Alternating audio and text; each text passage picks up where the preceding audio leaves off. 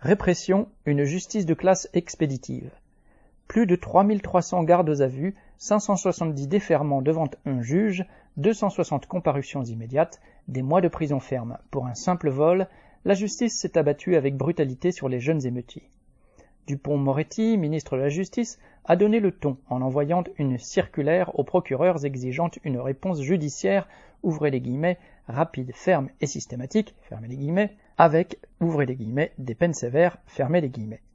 Il réclamait une sévérité aggravée, citation, pour ceux qui visent des policiers, fin de citation.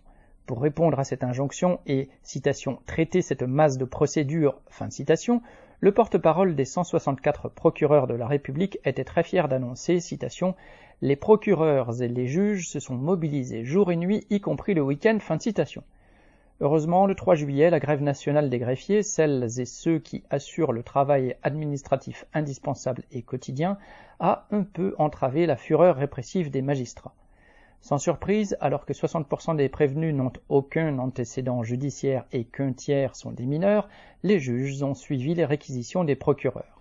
À Chartres, un jeune homme de 25 ans a écopé de 7 mois ferme avec incarcération pour vol en réunion dans un magasin pillé.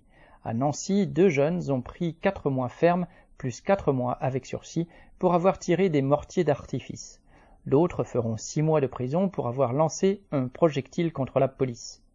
Sans approuver le pillage et la casse stérile, il faut constater le contraste entre la rapidité et la sévérité des juges contre ces jeunes des quartiers populaires et leur complaisance quand il s'agit de juger des industriels qui ont tué avec de l'amiante, du chlordécone ou en s'affranchissant des mesures de sécurité élémentaires.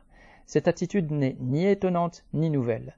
Lors des manifestations des Gilets jaunes en 2018-2019, plus de 3000 personnes avaient été condamnées, dont des centaines à de la prison ferme. Lors de la lutte contre la retraite à 64 ans, la moindre rébellion, même symbolique, contre la police, a été sanctionnée par une garde à vue et souvent une condamnation. La justice est aussi dure avec les jeunes des quartiers, les pauvres, les travailleurs qui se révoltent, qu'elle est douce aux riches et aux puissants, dont elle défend les intérêts et la propriété. Xavier Lachoux.